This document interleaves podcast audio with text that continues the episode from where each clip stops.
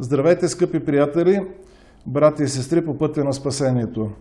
В днешното издание на разговори за Бога и човека ще представим господин Петър Клисаров, председател на партия Пряка демокрация.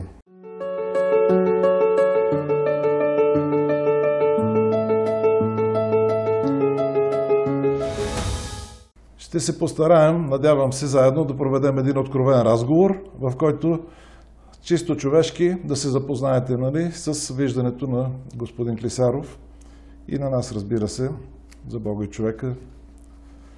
Здравейте, благодаря, че ме поканихте. Надявам се да имаме хубав разговор днес на тази тема. Да.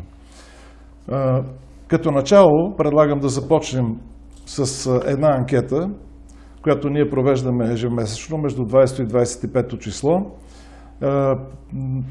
подсилена по метода на Фейсбук за подсилване на публикациите, абсолютно независимо протичаща, поради това, че самият Фейсбук избира на ден средно от две страници 6000 човека, които, са, които самата машина не знае те на кого са членове. Нали? И тъй като много въпроси на тези, които гледат нашата анкета и резултатите от нея, задават въпроса, но защо сега БСП има такъв резултат, защо сигурно се подправят нещата. Не, това е анкета, която по никакъв начин не може да се подправи. Тя се гласува се само от един Фейсбук и от един IP адрес. На първо място е БСП с 29,7%. Нормално, нали, казвам резултатите, за да може после да коментираме с вас, господин Писаров. На първо място е БСП с 29,7%. Нормална мобилизация, тя се вижда и от обикновените граждани, че БСП са максимално мобилизирани, след като направиха и конгреси, изчистиха около себе си доста така проблеми, с желание да спечелят изборите и това е естествено. ГЕРБ на второ място с 18,6%, понижаване на резултата от предишният път с близо 6% поради това, че негативизма, който са насъбрали на този етап е изключително голям. Е, много са проблемите, които самото управление на ГЕРБ е създало до този момент и хората го виждат. Пряка демокрация, партия Пряка демокрация, Съдружението за България православна свята има 11,2%, трето място, което е едно изключително добро представяне като начало нали, на, на, и преди старта на кампанията. И след това вече са подредени. Има такъв народ 9,4%, Възраждане 6,9%, Избрави се БГ 4,5%, Демократична България 4,3%, Движение 21,2,5%, Атака 1,1%, ВМРО 0,7%, АБВ 0,4%, Републиканци из България 0,4%. ДПС има нисък резултат. Искам хубаво да чуят тези, които смятат, че а, има нещо нереалистично в анкетата по този повод, че на ДПС резултатът е нисък. Нисък е поради две причини. Първо, симпатизантите на ДПС явно не работят в интернет нали, достатъчно и не комуникират по този начин помежду си. И второто нещо, което според мен е ДПС малко пренебрежително се отнася към самата ракета, защото знаеки, че те ще си вземат своите 6% или 7%. По всяка вероятност те ще си вземат тези тяхни проценти и ние това сме го направили в обяснителната записка. Как, как вие виждате това подреждане, господин Клисаров? С...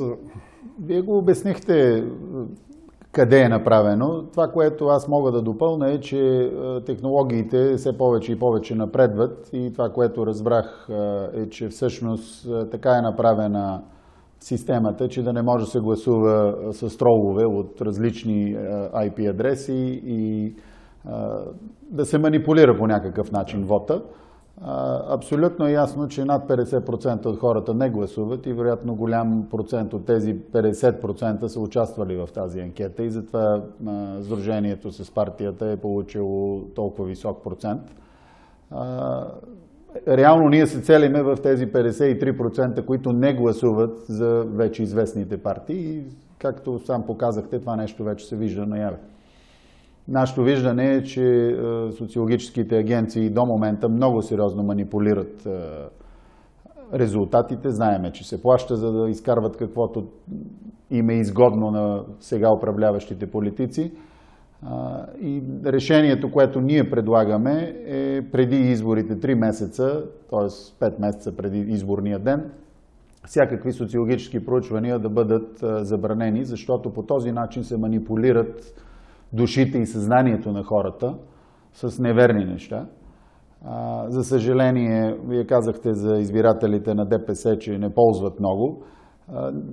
Аз мятам, че ползват и че са също образовани и знаещи хора, но а, има нещо, че тяхна, тяхния менталитет и култура ги кара да, да стоят в групата, в обществото и да гласуват за общоприетото. Знаят, че не е добре за тях и въпреки всичко гласуват, защото навика и обществото, в което са поставени, е много силен за тях. За нас е много важно да се обърнем към тези избиратели и да им кажем, че те ще намерят доста по-добра реализация от това, което ДПС им предлага в държавата като работа и бизнес. Да допълня нещо към това, което казвате. Всъщност, да забразим социологическите изследвания, логиката в тази посока е, че до сега всички социологически агенции в България, независимо как се наричат, манипулираха изследванията в две посоки. Първо, слагат на първо место 4-5 партии, които те желаят, Обществена тайна е, че се взимат пари, за да се правят изследвания от тези социологически агенции и който плати, на него го слагат напред. Второ, Извинявам допускат... се да допълна това нещо. Не само е, това нещо се случва, но и перат и крадат пари по този начин. Защото пари от субсидиите влизат в такива социологически агенции и пиар агенции и после през тях се връщат в брой. Тоест субсидията, която се дава за партийна дейност, се плащат много големи суми, да. дори официално, и после от тия суми се връщат обратно в партийните лидери и централи и в сметната плата се вижда, че са изхарчени за пиар или за социология, а всъщност повече от половината пари са източени и откраднати. Това, това, както казвате, е допълнение към уродливостта на това, което те правят да, в момента, да, но с това нещо се надявам след изборите и ние да имаме тази възможност и да се заемем и с този проблем. Но тук доброто, което искам все пак да се знае, е, че именно поради това, може би, Фейсбук е създало чрез най-голямата канадска компания в света за такъв тип социологически проучвания този формат, който ние ще го изпишем и на екрана, за да могат всички, призоваваме всички партии, всички сдружения да ползват този формат. Не е скъпо, струва около 400 евро годишно, за да можеш да, да правиш колкото искаш социологически проучвания, референдуми или каквото пожелаш. Тук това е бъдещето на социологията. Това искам с вас все пак да обясним на хората, както според нас и електронното така, и да. гласуването значи, по интернет. Да, да допълна това, за да не бъде погрешно разбран. В системата, която имаме в момента, че манипулирайки през платени нали, публикации и резултати, хората се изкривява вода. Тоест, хора, в момента, в който ние имаме система, която не може да бъде повлияна или може да бъде хваната, че се влияе, не виждам проблем да се допуснат социологически проучвания и то пак не в самата предизборна кампания, а в преди това. Но в сегашния етап, в който сме, не е въпроса да минем от едната крайност в другата. За нас това е най-работещото, докато въведеме в система, която да не е корумпирана значи ли, и да работи. Това значи ли, че вие мислите, че това проучване е манипулирано? Не, за това проучване е абсолютно 100% не манипулирано, защото... защото така излиза, а, нали? Не, не, говоря за социологическите агенции в България. Да, които... нека да се конкретизираме да, към да. тях, защото а, това За Фейсбук, нещо... аз го казах, може би не съм прозвучал точно както имах предвид, за мен това е не, не, не може да бъде манипулирано и е а, истинно. А... Сега, именно, именно в тази връзка, защото пък по този начин, а, ако ние забраним, пак малките партии няма да могат да бъдат презентирани по никакъв начин, тъй като няма достъп до информация. Такъв тип социологически изследвания, ние сме включили 16 партии, всички, които имат някакъв шанс да влязат в парламента или да вземат поне 1%, така че по този начин даваме възможност тези партии да излязат в публичното пространство и хората да, да имат по-голям избор. Ще отида пак в това, което ние предлагаме като нова политическа система и като реформи и промени, как ние ги виждаме, които са отразени в платформата, която ще пуснем съвсем скоро. Чакаме момента да започне кампанията. Значи, малките партии ще имат шанс да бъдат представени. Идеята ни е всяка е, една партия да може да влезне в Българската национална телевизия със своите министри и министър-председатели, да кажат как ще управляват, отпред експерти да застанат, които да ги разпитат почти като на кръстоса на разпит, и тези програми да са един път излъчени в ефир и втори път да са достъпни до поискване. Тоест, ако вие симпатизирате на една или две или три партии, в удобно за вас време си поисквате да видите дебата за, медицина, дебата за пътищата, дебата за външна политика или нещо друго. Изглеждате ги и решавате. Аз ще гласувам за тази партия или ще гласувам за тази партия. И така имате информиран вариант за избор на коя партия вие да симпатизирате заради нещата, които те предлагат.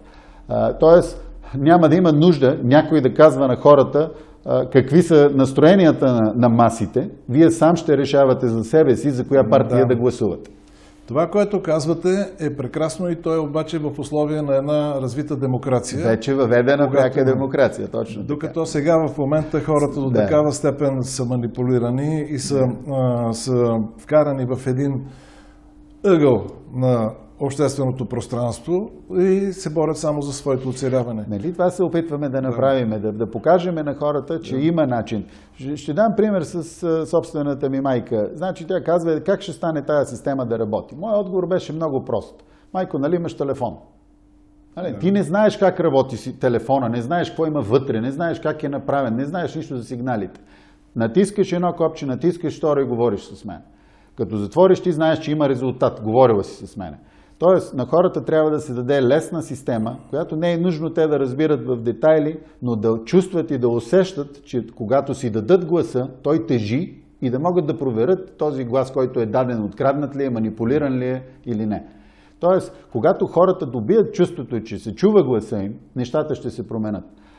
Социологическите проучвания при всички случаи водат до, до едно насочване на настроение и било то с технологии или много умело могат да, да изкриват собственото мнение на хората. Ние искаме хората да мислят сами за себе си и да решават кое е добро за тях, а не някой да им казва какво е. А, социологиите са, за да не бъда пак разбран а, грешно, социологиите са много полезно нещо. Те са а, база данни за експертите, какво и как да се прави и какви да са политиките и за политиците също. А, но, но моето мнение, твърдо убедено е, че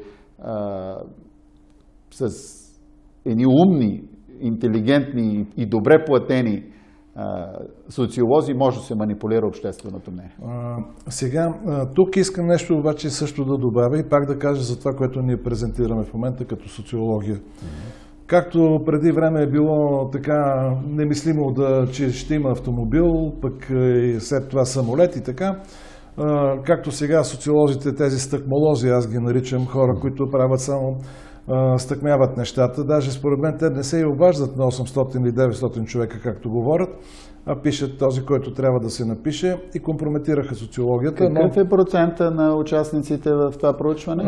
1614 човека са даже, гласували. Даже повече от 1000. Да, 1614 за 5 дни. Но Браво. А, тук нещата са такива, така достоверни, именно поради този висок брой гласували. Двойно, приблизително повече от това, което те казват, че правят. Но тук има едно нещо, което пак искам да го кажа на хората и на всички, които ме слушат. Не партии, не коалиции, а всички, всеки един българин в момента, който е готов да пожертва 400 евро и има своя страница нали, във Фейсбук, може да го направи това социологическо проучване и тогава ще разбере правотата на нашите думи и на моите думи, че това е абсолютно неманипулируемо и ще излезат същите резултати. Призовавам всички, нали, 400 евро да се обединят, ако трябва, нали, група от 5 човека, от 10 човека, граждански сдружения. Сдруженията, да, правете да, сдруженията, не е проблем. Получат. Дори за партиите а, не е проблем това нещо, да си го направят сами, за да могат да, да имат реални резултати, а не да бъдат подвеждани. Прав сте абсолютно. Сега има и други резултати, които ние трябва просто да кажем. Те са, че 50% избирателната активност, т.е. 3230 човека са прегледали анкетата, съответно, и от тях са гласували Половина. 50%, половината. Около 5% са гласували от чужбина по електронен път. Сред чрез мобилни устройства, защото тук пише включително дали гласуваш чрез мобилно устройство, IP адрес отчита града, устройството, времето, часа, минутата и не може, може всеки да се запознае с тези IP адреси, които ние ще покажем също в предаването, за да знаят всички хора, нали, че това е абсолютно реално. Къде са, питам, на социолозите в момента тяхните доказателства? Никъде. Проведени обадихме телефонни се, разговори, се на някой, да. На някой да. се обадихме. Кой е този някой, никой не знае. Не. И Тук между е... другото звънат за всяко едно проучване на едни и същи номера. Нали? Да. Тоест, това е, нямаш пастротата на различните е, общества, сфери и места звънат на номера на хора, които са приели да отговарят на такива въпроси. Между другото е доста досадно да се обадят да ти кажат правим проучване, ще стоите ли 5 минути на телефона да отговарят. На мен ако да. така ми звънне някой, ще откаже веднага. Аз а, смея да твърда, че тези хора звънят на не повече от 10% за това, което говорят. Едва ли си правят труда да звънят на 800 човека. Едва ли. Никой не съм чул до сега наоколо да каже някой ми е позвонил, съответно или някой да излезе и да, да, да, да каже дума в посока на тези анкети, които те правят. Но това, което им казвам, краят на тяхната социология дойде, началото именно на Фейсбук, на интернет, на електронните устройства, съответно там, където доказателството става на секундата. Гласуваш, излиза, гласуваш, излиза. Смятам, че по този начин трябва да се гласува в бъдеще и на избори, вместо да ходят хората по този допотопен начин и да се редат нали, на, съответно и там след това да се подправят и да се крадат резултати, може да се направи съвсем спокойно, всеки един човек да си има свой собствен а, код. Нали. Има начин, могат да го направят специалистите, за да се гласува от разстояние. Но тогава... Техническите неща са абсолютно в рамките на възможностите, има ги готови. Проблема е с политическата воля. Това е. Да, тук сте много прав за политическата воля и това исках и да, на следващия въпрос така да поговорим за нея, защото в нея се корени всичко, но за да кажа преди това нещо, което е свързано с политическата воля. Нещата не са чак толкова сложни. Ако погледнем, ако погледнем отгоре на нещата. Нещата се свежат до истината и до лъжата. Този, който търси истината, както казва Исус Христос, той отива към истината, за да станат делата му явни. Ако ние вървим с истината, ние сме тръгнали да правим така в бъдеще всички тези млади хора и тези, които протестираха на изборите с основание, аз много се радвам, че те протестираха именно за идеали, нали, за ценностна система. Тя ги дразнеше лъжата, тя ги дразнеше това, че една древна нация, каквато е България, се унищожава по някакъв такъв начин от нискокултурни хора, които на този етап управляват, за съжаление, тази страна. Но тук е въпросът за истината и за лъжата. Всеки един от нас трябва да се зададе в България един простичък въпрос. Простичък въпрос. Аз с истината ли съм или с лъжата? Аз се, аз се надявам и смятам, че пряка демокрация и с подкрепата на, на Дружението за България православна свята ще работи за истината, а тогава вече няма нищо страшно да направиш всичко открито, Вижте, да дадеш от, всичко на хората. По-открито от това, което ние правиме, няма как да стане. От 15 години се занимаваме с това нещо. Партията се казваше реформа, когато я учредихме. Когато реформаторския блок заимства от нас името, ни направи една малка услуга, тях вече ги няма в политическия живот. Ние осъзнахме, че всъщност ние не искаме да, реформира, да, да управляваме по-добре една система, т.е. да я реформираме, за да, за да работи по-добре. Това, което осъзнахме е, че системата трябва да бъде променена. И много просто доказателство за това е, че за 30 години се смениха много поколения, които влезнаха в политиката и няма начин да не е влезнал някой с добри намерения, но винаги е излизал отцапан, умърсен и необичан от хората. Това ни доведе до заключението, че всъщност каквито и хора да попаднат в тази система, те се умърсяват, което означава, че трябваше да се смени системата. И от тук седнахме много професионално и задълбочено да пишеме въобще новият е, управленчески модел, новата администрация, новият политически модел. И най-отговорно го заявявам, никой по света не дава вариант за нов политически модел. Говорим за професори, говорим за институти, политолози, никой не сяда да го прави. Ние седнахме и направихме нещо, което смятаме, че работи. Не е копирано от други държави, въпреки че доста международен опит е влезнал в създаването на тази система. Но основната база на направенето на тази платформа и на идеологията на, на партията е истинността. Да. Тоест, Един път ние искаме да управляваме всичките власти. Ние се интересуваме изключително и само от изпълнителната власт. Не искаме е, народните представители да са членове на, на партии. Те трябва да представляват хората по региони. А, тоест, когато се явяваме, първо имаме един път разделение на властите, имаме децентрализиране, имаме истинност в управлението. Тоест, не да манипулираме и всичко да е под наш контрол, а хората да казват това, което искат да се случва в регионите ни, а ние политиците да намираме начин, чрез експертите да им го даваме. Базирано на истината. И това се свежда на политическа воля, базирана на истината. Значи, е, тогава тази политическа воля е, върви в посока съграждане. Независимо решенията, експертните решения, както, е, както това, което съм се запознал с вашата визитка, е, че вие сте експерт, достатъчно добър в обществено-економически, политически отношения, макроекономика, съответно геополитика. Но най-важното е ние какво искаме да постигнем. Хората трябва да проумеят, че няма полуистини. Света в момента върви в грешна посока, именно защото едни полуистини иска да ги представи като истина, но те са лъжа.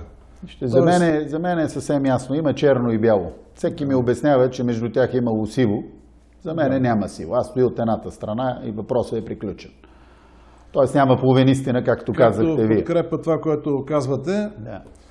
Думата ви да да бъде да, не да бъде не, което така. е повече от лукаве. И още нещо бих искал да е ясно на вашите зрители.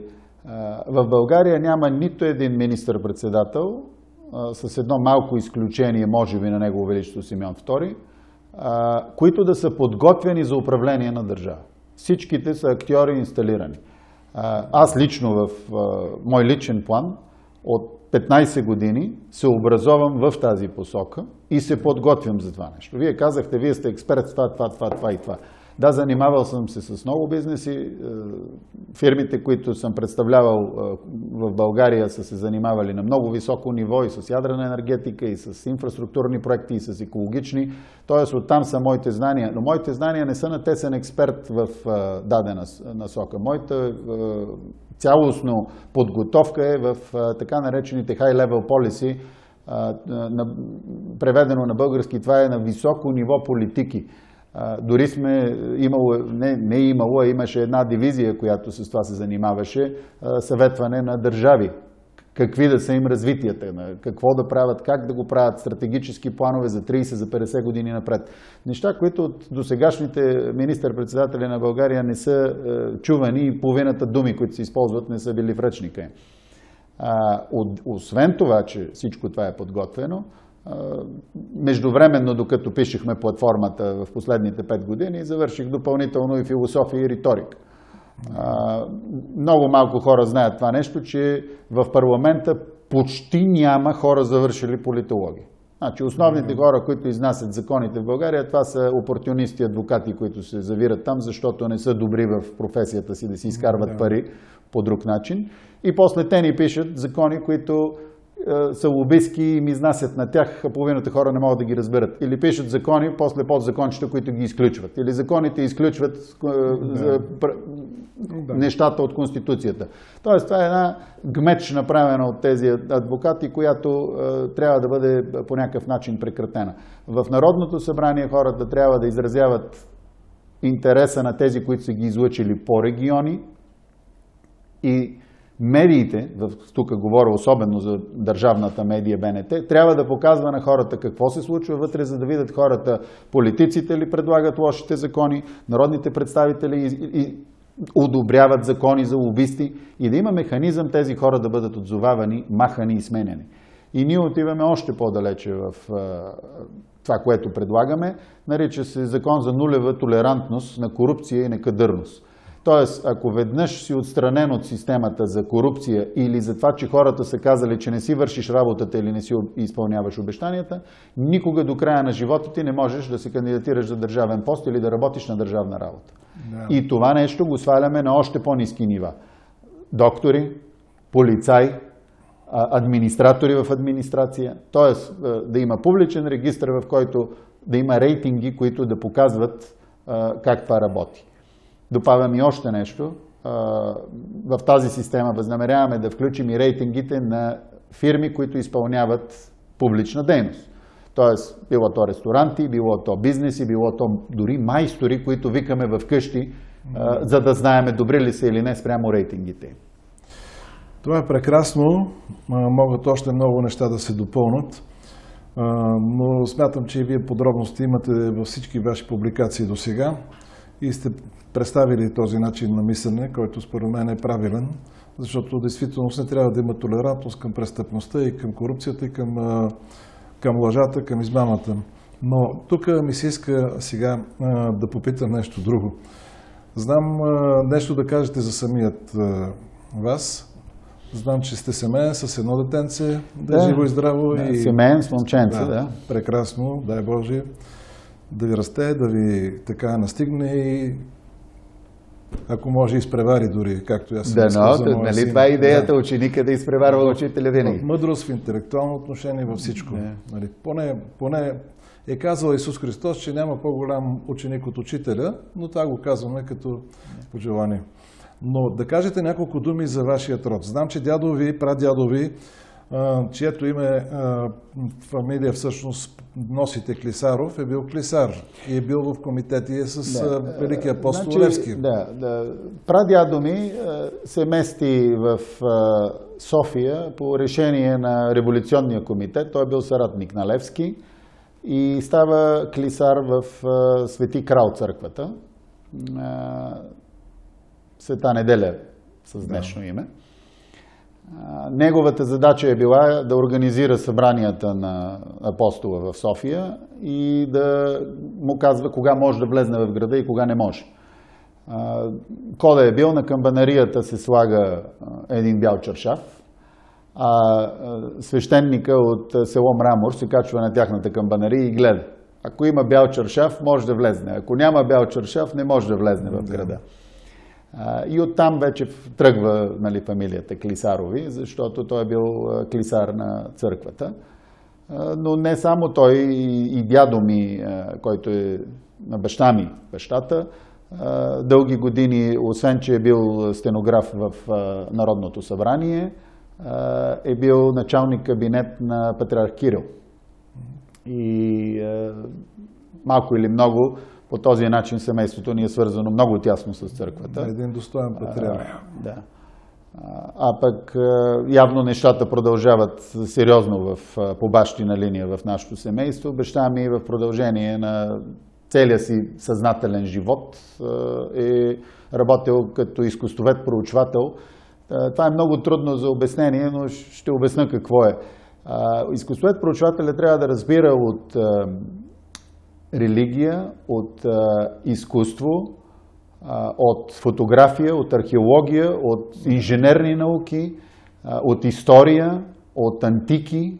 И всичко това е смесено в едно. Той е правил паспорти а, на църквите. Църквите нямат планове, нямат чертежи, нямат а, документи да казват кой стенопис от кой е правен, коя резба от кой е правен, кои икони от кой са, дали църквата е построена върху друга църква, какво е разположението, от кой период е, какво трябва да се направи, за да се поддържа.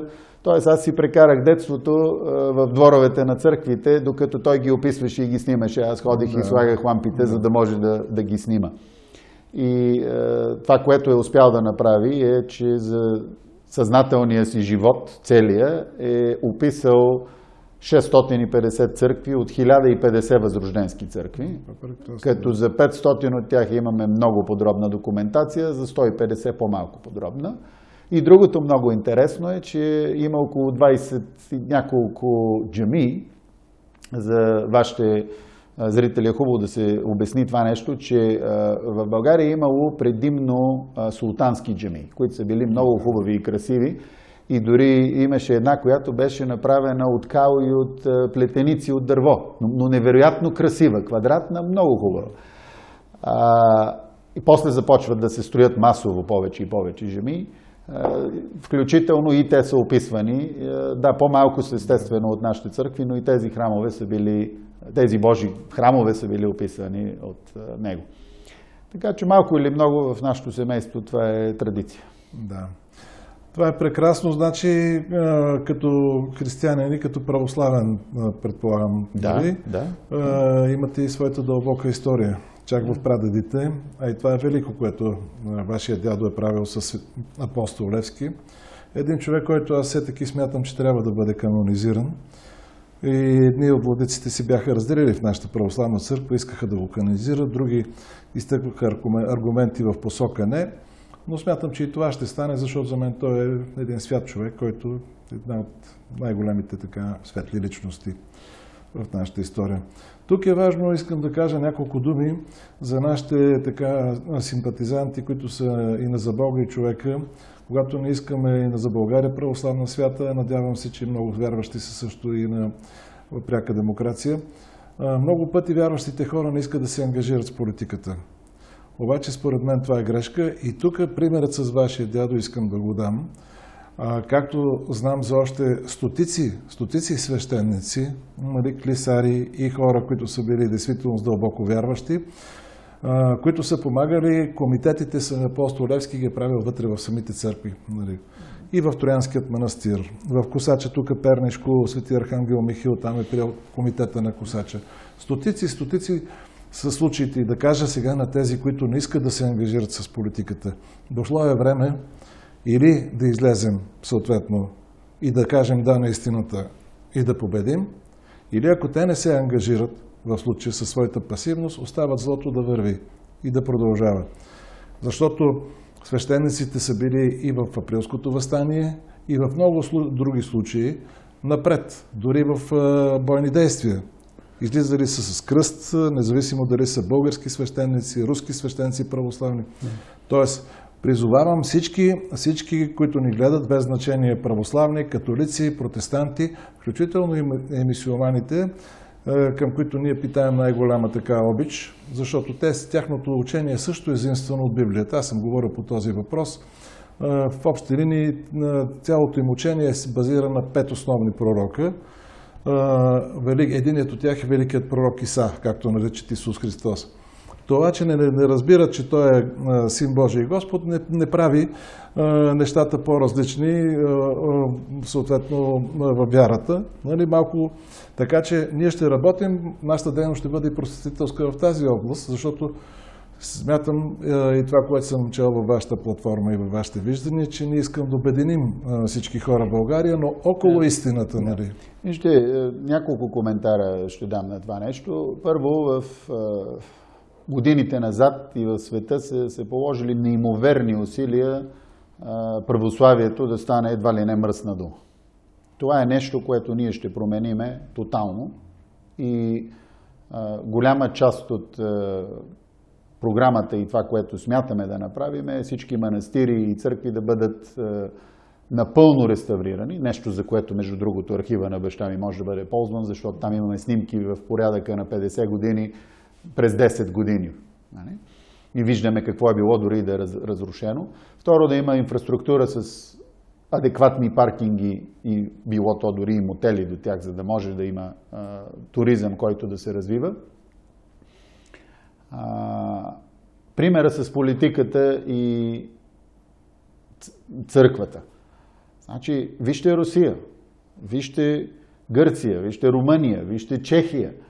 Всички тези държави са много тясно свързани политика, управление, религия. Полша също. Полша, огромна, пропуснах я, нали, всички около нас. Тоест, защо в България това нещо трябва да се възприема по този начин?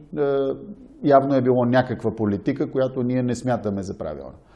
Сега, в тази връзка ще споделя с вашите зрители. Ние писахме миналата седмица писмо до Българската патриаршия, до еврейската общност, до арменската общност, до католическата, с протягане на ръка за сътрудничество, като обявихме, че предоставяме в нашите листи за водачи места, които те, като църковни институции, да излъчат. Тоест, ако искат един, ако искат двама, да кажат кои са хората, които ще представляват църквата, институцията и обществото и ние ще предоставим за тях место в листите на пряка демокрация. Силно се надявам, че няма да подходят по за съжаление, утвърдения български начин да не отговарят. Примерно, ако търсиш някой и не му е приятно, не си дига телефона и не се обажда обратно, или не си отговарят на писмата. Силно се надявам, че тези институции ще отговорят дори и с въпроса не можем да се ангажираме в този момент. Защото това също е един отговор, който хората трябва да видят. Тоест, ако, ако те странат и бягат, т.е. ние не поставяме никакви условия. Ние казваме, даваме едно место, вътре да влезне човек, който да представлява вашите интереси, а не партийните интереси. Да. Тоест няма да му кажем, ти трябва да се съобразяваш с платформата. Ти се съобразяваш с това, което твоята църква и религия е съгласувала да, да прекарате през парламента. А, това, което в момента наблюдаваме, а, купуването на а, благоволението на българската църква, след като се дават, ако не се лъжа, 80 милиона дава българската държава на българската църква, Борисов видя как се отнасят хората на, и въобще българската църква с Него Величество цар Симеон II и е, Борисов искаше да придобие същото такова уважение, каквото царя получава от църквата и от народа и за мен е тръгна да копира това нещо.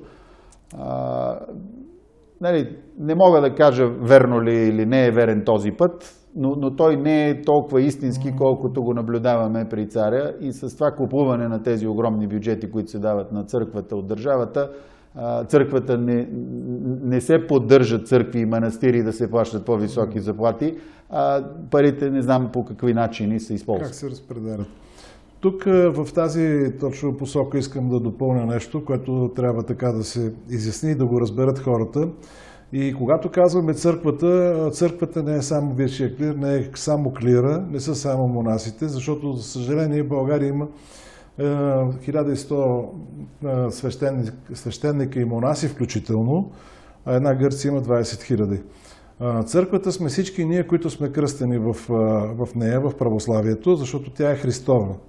Не е първа иерархия Исус Христос, така че всеки един от нас е достатъчно отговорен и има достатъчно воля, както виждат, може би, хората. Ние даваме своят принос в посока на православието, но и като цяло на християнството.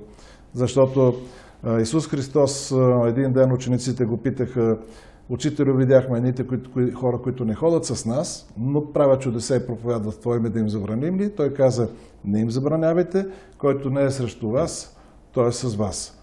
Така че на всички католици, протестанти, мисиомани ние подаваме ръце, без тези, които са секти, нали, злонаверени, които съответно искат по някакъв начин само материална облага да изготвят, но и лютераните, те са изключително добре също на богословско ниво и са много близо до нас православните. Що касае сега в момента състоянието на нашата така на клира и на висшия клир по-специално, аз смятам, че и съм правил предаване по този въпрос, че се изживява тази църква по този модел, нали, съответно управлението, един посткомунизъм. Това е един период на посткомунизъм, в който тя не можа да се изчисти, нали, съответно, от стари такива инерции, от стари неща.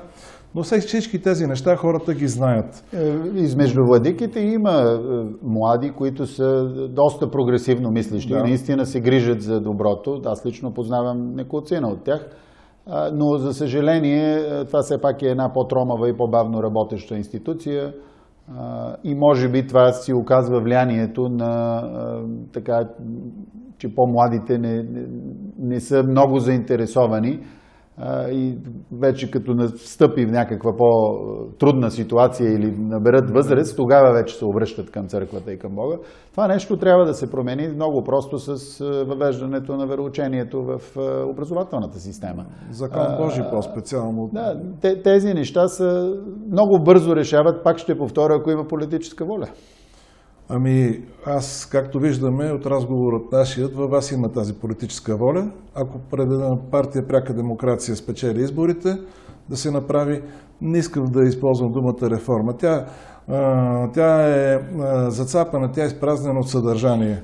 Искам да, думата, думата има, извинявайте, че ви прекъсвам, много значения. А, кога, това е важно да се каже. А, дори в когато кръстихме партията реформа, четвъртото или петото, ако не се лъжа, значение на думата реформа беше това, което избрахме като смисъл. А в българските речници тълковни почти го няма. Формулировката беше нещо от сорта на последен шанс за извършване на промяна преди революция. Това е което ние избрахме, когато кръстихме партия реформа. Дайте ни, това е последния шанс да реформираме системата, следващото е революция. Разбирам. А, реформа също означава връщане към старото. Реформ.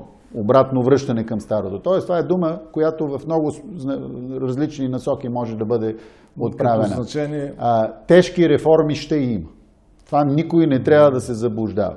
Новия политически модел налага много тежки реформи. Но така сме направили платформата и програмата, че хората, които пострадат от тези тежки реформи, да има къде да отидат. В Германия, когато се обединиха източна и западна Германия, имаше економически термин, наричаше се damage generation.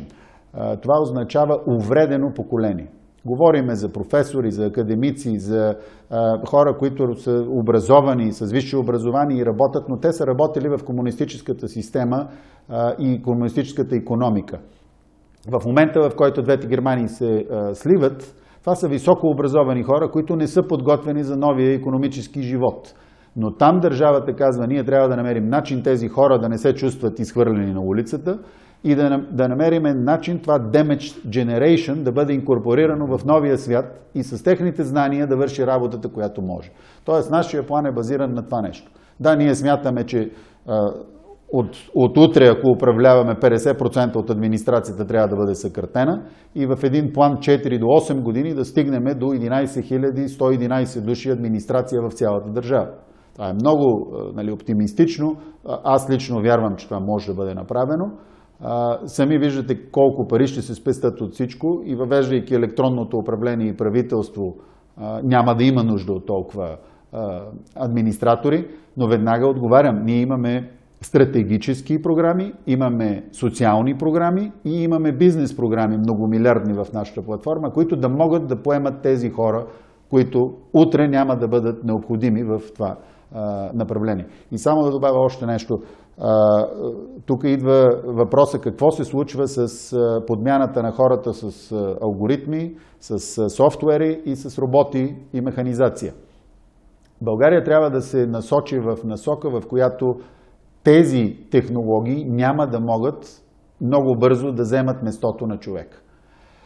Едно от тези неща, веднага казвам какво е, е социалната грижа, т.е. грижата за възрастните хора. Второто е поддръжка на паркове. Третата е навлиза роботизацията в земеделието, но все още имаме шанс за да използваме в близките 10-15 години за много плътна заетост на българския народ и този, който иска да работи, разбира се.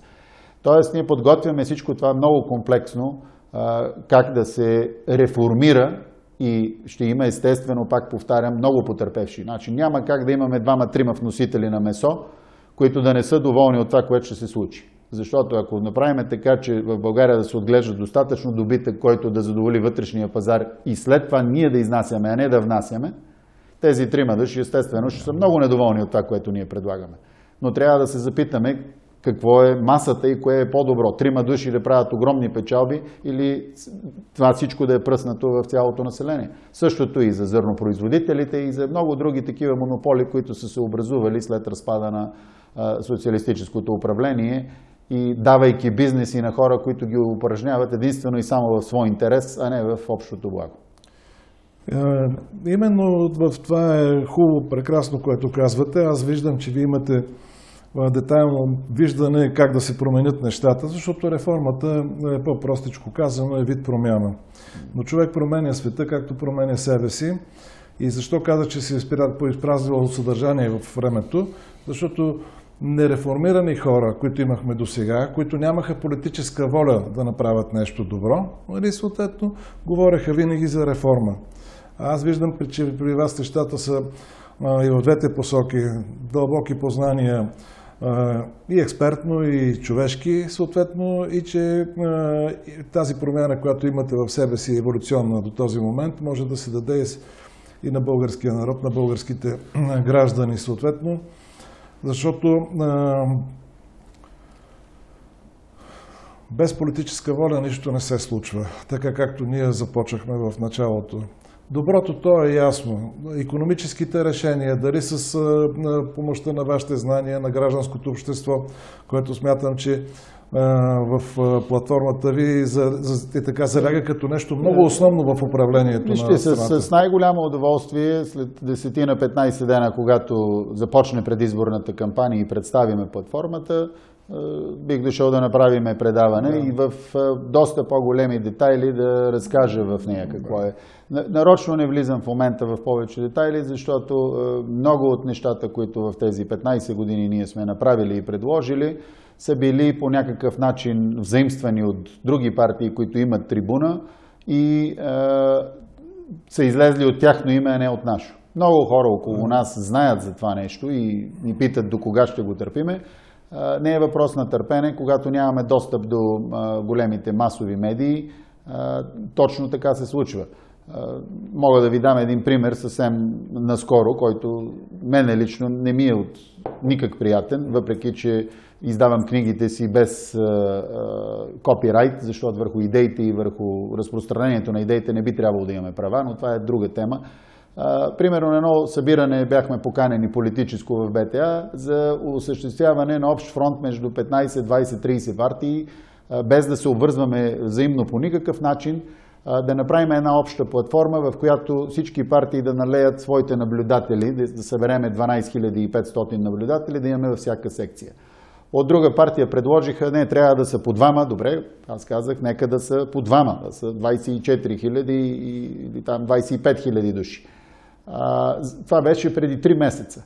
Нищо от това не се случи и в един момент виждаме БСП излиза с абсолютно същото предложение, а междувременно тяхен представител народен имаше на тая сбирка, излизат с абсолютно същото предложение. Ние инициираме сега общ фронт да направим 10 дена преди изборите, за нали, да, да следиме тия неща. Тоест, ето, една хубава идея, която един път не е материализирана, защото зависи от други хора около нас, открадната от трети хора, излиза, че е тяхна идея. И, и, и вероятно ще пусна много скоро едно такова видео за, за всичките журналисти, за всичките подобни неща, които са взаимствани от мен от първия ден, откакто направихме партия Пряка демокрация, защото не е въпрос дали аз съм обиден и дали ми е откраднат интелектуалния труд. Въпросът е, че той е представен от други хора и не е материализиран, както е можел да е в полза на хората. Тоест, крадеца никога не може да материализира една идея по такъв начин, да, какъвто този, да. който е измислил. Ами, може би така на финала на нашия разговор да кажем няколко думи чисто в човешки план, в духовната област, защото според мен това, което липсва в момента, липсва духовни водачи, културното ниво е ниско, което пък от своя страна води народът в съвсем една грешна посока. Ние би трябвало, нали, така както аз го разбирам, а, освен всичко да сме готови да обичаме този народ български.